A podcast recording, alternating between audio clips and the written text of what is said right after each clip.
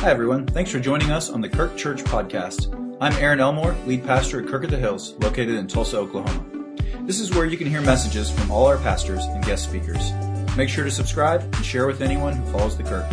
If you want to know more about us, visit us at thekirk.com, like us on Facebook, or follow us on Instagram at The Kirk Church.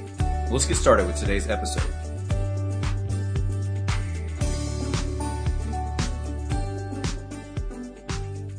So typically the way I start a sermon is that I try to find what one of my pre- preaching professors calls gospel tension. That is, what is the tension between how our lives actually are and how they were created to be and how they could be and how the gospel is redeeming them uh, to become. And that tension sometimes is is harder for people to see. And so we want to raise that tension so that as we go into the text, there's a sense like, oh, I need this. I need to, I need to see where my life is not in order. And then there's some topics, like the one we're going to get into here in the next couple of weeks, that is so self-evident, so obvious that I don't even have to raise the issue. And that is that we know that the world is not the way it's supposed to be. We know this. Our lives are not the way they're supposed to be. Our world, every aspect of our world has been torn by sin. And as a result of that, literally everything in life is more difficult than it's supposed to be. Can I get an amen to that? We, we all know this intuitively. And yet we kind of try to suppress that. We pretend that it's not okay to be, uh, that we're not okay, but, but we know that everything in life is more difficult than it's supposed to be. And the end result of all of that is that we feel exhausted, don't we? Any tired people in the room? Now, I mean, we know, right, statistically that we're not getting enough sleep on average, okay? But, but what we're talking about this morning and in the weeks ahead is, is, is more than that, okay? So some of you, yes, you need to go home and take a nap, okay? Um, but what we're talking about is deeper than that. It's a weariness. It's a restlessness within us, within our souls. And there's something about the modern world, the way we're doing modern life, there's different things that are, that are exaggerating this, that are making us more tired, more exhausted. And yet we know it's not just a modern problem. Right? As we are going to look in this series, we're going to see case studies of people in the Bible who struggled with some of the topics that we're going to talk about in this series, like depression and grief and anxiety. And we see that, that even then there were people who struggled with things that we've now come to know and classify under the umbrella of mental health. And so in this series, we're going to, we're to talk about some of these topics. I want to lay a foundation. I want to be clear um, what we're saying and what we're doing and what we're not doing and kind of set your expectations to know uh, that we want to do this carefully because this is an area where uh, many well-meaning Christians have said things that are more harmful than helpful. Uh, and we hope, by the grace of God, that we do not do that. So, this is pretty obvious, but I'll just start by saying I'm not a mental health professional.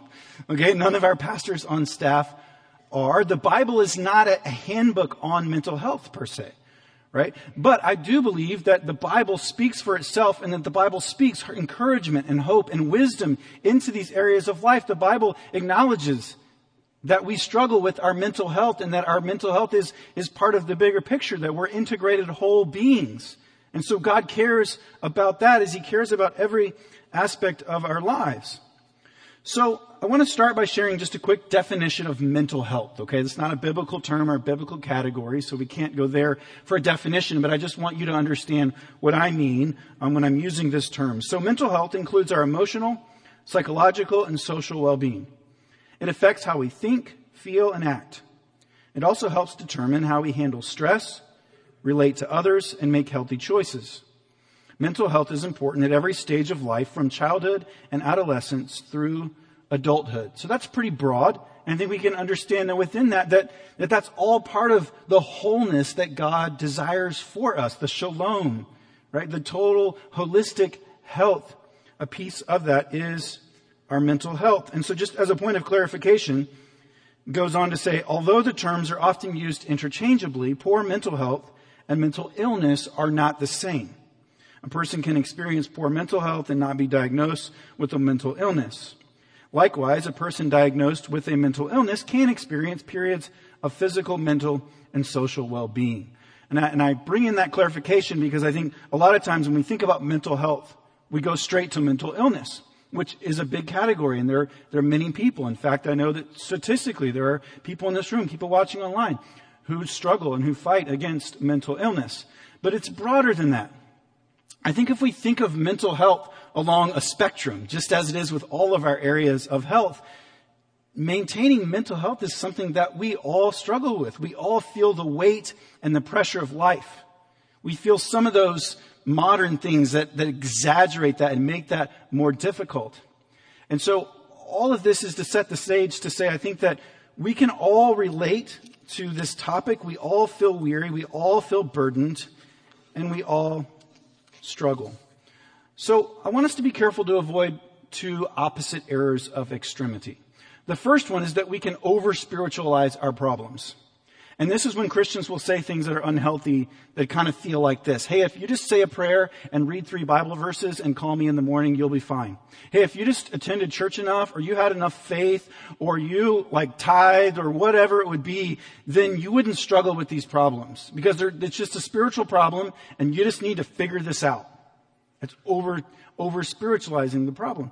But we, on the other end, we can also under spiritualize it and we can say, well, you know, this over here is your spiritual life. So let's talk about this at church and the Bible addresses this and let's let other people, doctors, mental health professionals talk about those issues. No, I think that it's all integrated. It's all related.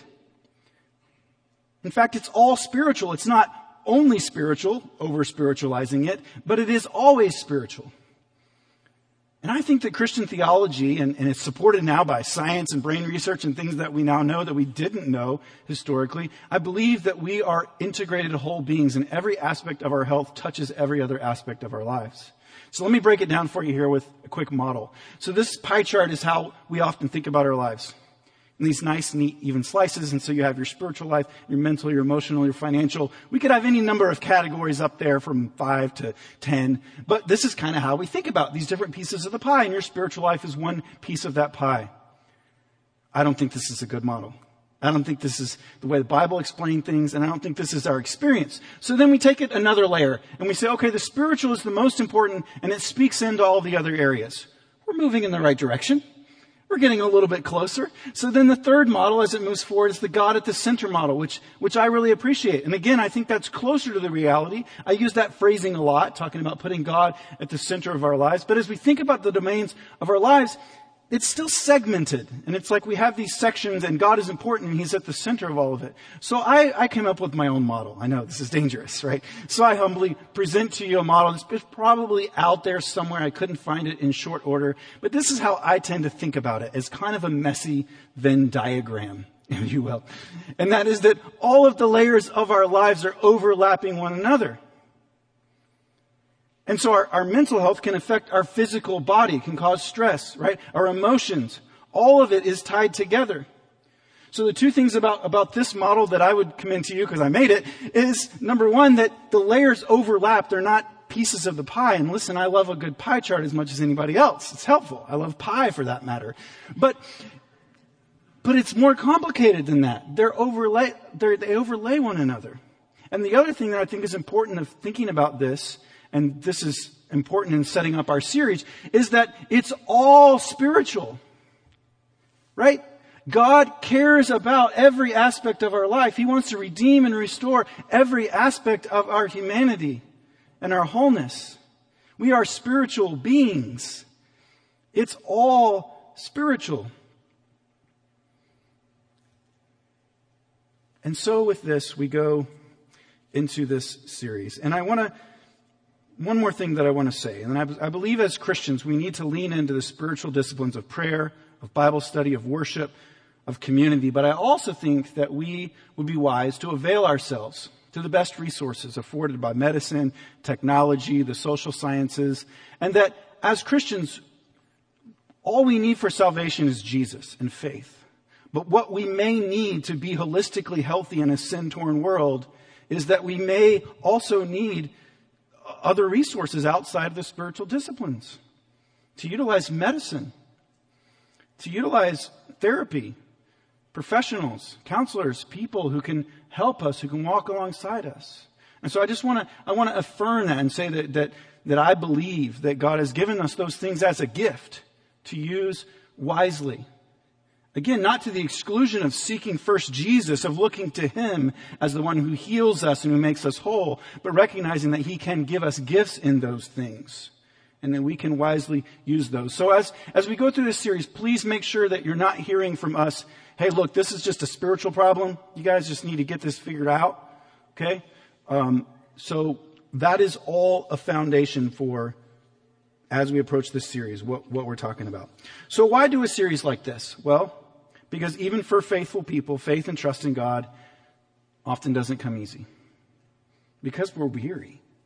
Because we're tired. The burdens of life weigh us down. Because we come to church and we look around and sometimes we think that everybody else has it figured out. Let me just go ahead and tell you, they don't. They don't. Everybody in here is struggling with heavy, weary burdens. They may not be the same ones as you. You, you may be struggling with crippling debt and they may have cancer. You may have young three young children at home and they might be figuring out how they're going to pay for their retirement. Right? We all have different struggles. You, you may be struggling with lust. They may be uh, struggling with loneliness.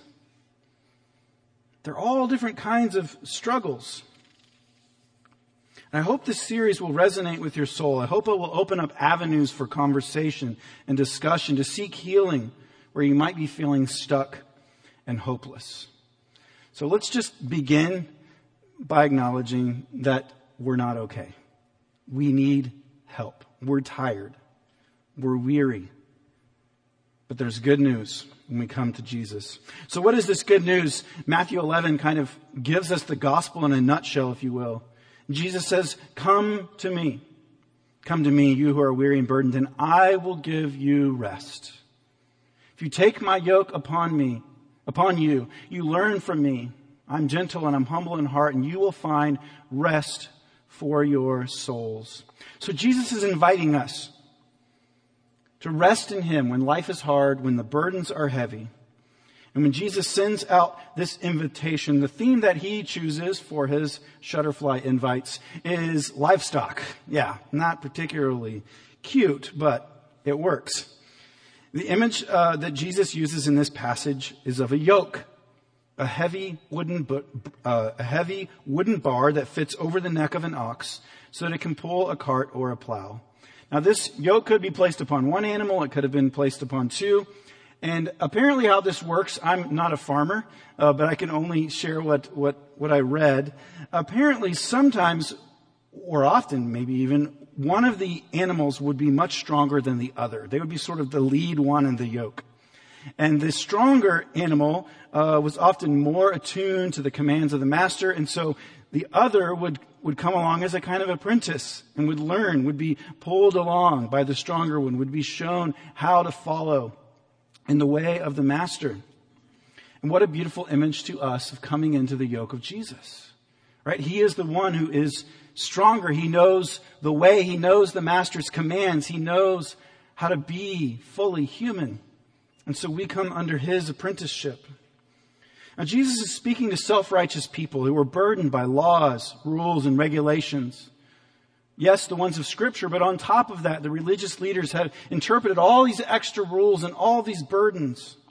And Jesus said in Matthew 23, 4, that the religious teachers tie up heavy loads that are hard to carry and they place them on people's shoulders. But they themselves aren't willing to lift a finger to move them.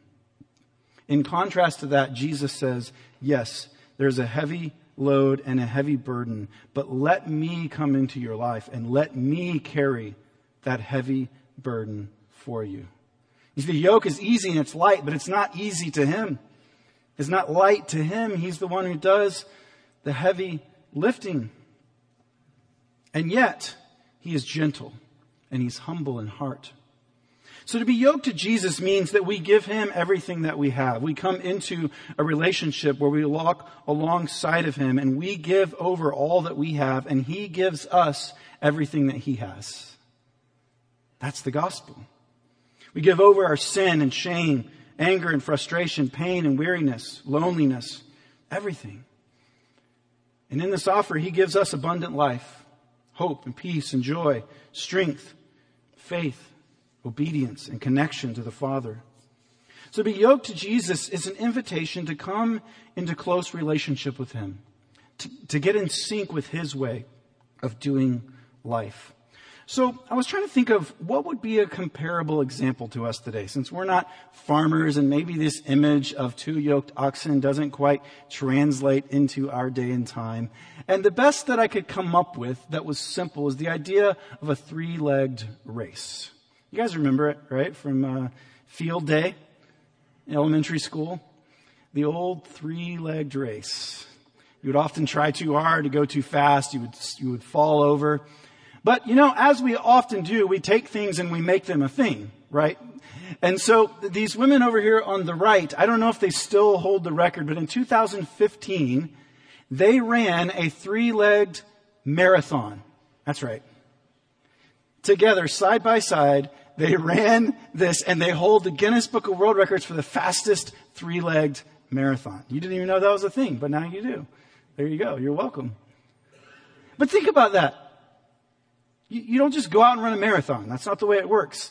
You have to train a long time. And so these women had to spend considerable time together, getting in sync, learning the exact same pace. They had to train together hours and hours and hours to be able to pull that off. What a beautiful metaphor.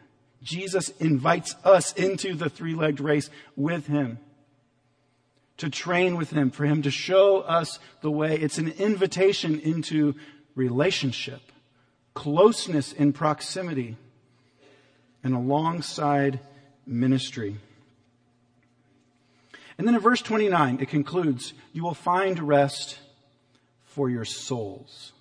For your souls. That doesn't always mean rest for our bodies. There are times and seasons when we are tired and we are weary physically and emotionally. But Jesus promises us a deep rest in the midst of that. That He will be with us. He promises us a rest for our souls, that we can know we have peace with God. And then if we're good with God, that gives us perspective, that gives us hope, that gives us endurance to run the race, to go through the challenges that life throws at us. It is a rest for the soul. It's not the kind of rest that we can get by just going away to the mountains for a weekend or binge watching Netflix for Saturday afternoon. We may need a rest like that. But more than that, we need a rest for our souls. And it can only be found in an abiding relationship with Jesus. He's the only one who can help us to be able to genuinely say, It is well with my soul. So who is this good news for? Well, it's for all who are weary and burdened, for those who will recognize their need. The church is supposed to be a hospital for sinners, not a museum for saints. Jesus says he came not for the righteous or the healthy or those who thought they had it figured out. He came for the sick. He came for the unrighteous. He came for those who are desperate for good news and grace in their lives, who recognize their need. In Luke 5, Levi held a great banquet for Jesus at his house. A large crowd of tax collectors and others were eating with them, and the Pharisees and the teachers of the law complained to the disciples. And they said, Why do you eat and drink with these tax collectors and sinners? And Jesus answered, It is not the healthy who need a doctor, but the sick. I've not come to call the righteous, but sinners to repentance. This gospel is good news for those who recognize their need. In the New Testament, those who, who thought that they were self-righteous, who thought they had life figured out, they were not willing to receive the good news. They were proud, they were arrogant and self-righteous. Who is this good news for? It's for weary and burdened and broken people. It's for us. So how do we respond to this incredibly good news? Well, first we're told, come to me. This echoes the words of Jesus to the disciples in the Gospels. It's a simple invitation. Come, follow. An invitation to place faith and trust in Him alone, to be a follower. So, how many of you remember uh, back when we used to not have GPS? right? Can you remember that far back? And we would go places, and uh, if you went with a group, you would simply assign someone who knew how to get there, and then you would follow them, right? Sounds pretty simple. Sometimes it wasn't, but you know, you had to you had to trust them that they knew where they were going, and you just you just followed. Now we don't even do that. We just we all punch it in our own GPS. Okay, we'll see you there, and that can be nice, but but there's something powerful about simply trusting and following someone. I can remember a time when I was in college when I went caving over in northwest Arkansas. And there's these crazy caves underneath Arkansas, and there was there was one in particular. They called it Spaghetti Junction. I don't know if that was the real name for it, but uh, it was just this convergence of all these caves. And when you get down there, you can get lost, and it's serious. I mean, you you can get stuck underground if you don't know what you're doing. And so, of course, before I went on this trip, I wanted to make sure that the person who was guiding us knew what they were doing, that they had been down there, that they had followed this path. In fact, not just once, but multiple times before I was going to follow them into the underground in places where you're crawling, you know, and up against the wall and all that. It's not for everybody. I'm seeing some of your faces right now. But it requires trust to follow into the unknown. And this, this is the life of following Jesus. He says, Come and follow me, but in order to do that, we have to surrender. We have to trust in Him. We have to give over all that we have. We have to surrender control of our lives. The gospel call is to be yoked with Jesus, but this requires repentance and surrender. It means setting aside things that we have been previously yoked to. And even in our walk with Christ, there are things that we can place ourselves under the yoke of something else that leads us in the wrong direction. We have to set those things aside. We have to turn away from them in order to be in the yoke with Jesus. Whatever idols that we have offered, our disordered love, whatever driving force in our lives that is taking us away from Him. To be yoked with Jesus is to learn from Him. It's a call of discipleship. I think it's important also to, to understand this sort of final phrase here. My yoke is easy and my burden is light. We have to understand that in context. What Jesus is not saying is, hey, if you just become a Christian and come follow me, your life will be easy. That's not what Jesus is saying. We have to interpret scripture in light of scripture. We have to think about the many statements that Jesus said about following him. And yes, the yoke, right? The burden Jesus carries the weight of it, but it's still a call to come and die and to follow him. And in fact, Jesus said, following me is not easy. He said, you have to take up your cross and follow me. That's not easy.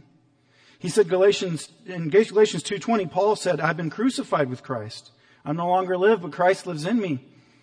Romans 12, he said, in view of God's mercy, offer your bodies as a living sacrifice, holy and pleasing to God. So, so being in the yoke with Jesus doesn't mean that your life is going to go great all of a sudden. That everything's going to work out well. You'll, you'll never be sick. You'll always have plenty of stuff. No, that's, that's not what he means. He's making a, a theological statement. He's saying your debt has been paid.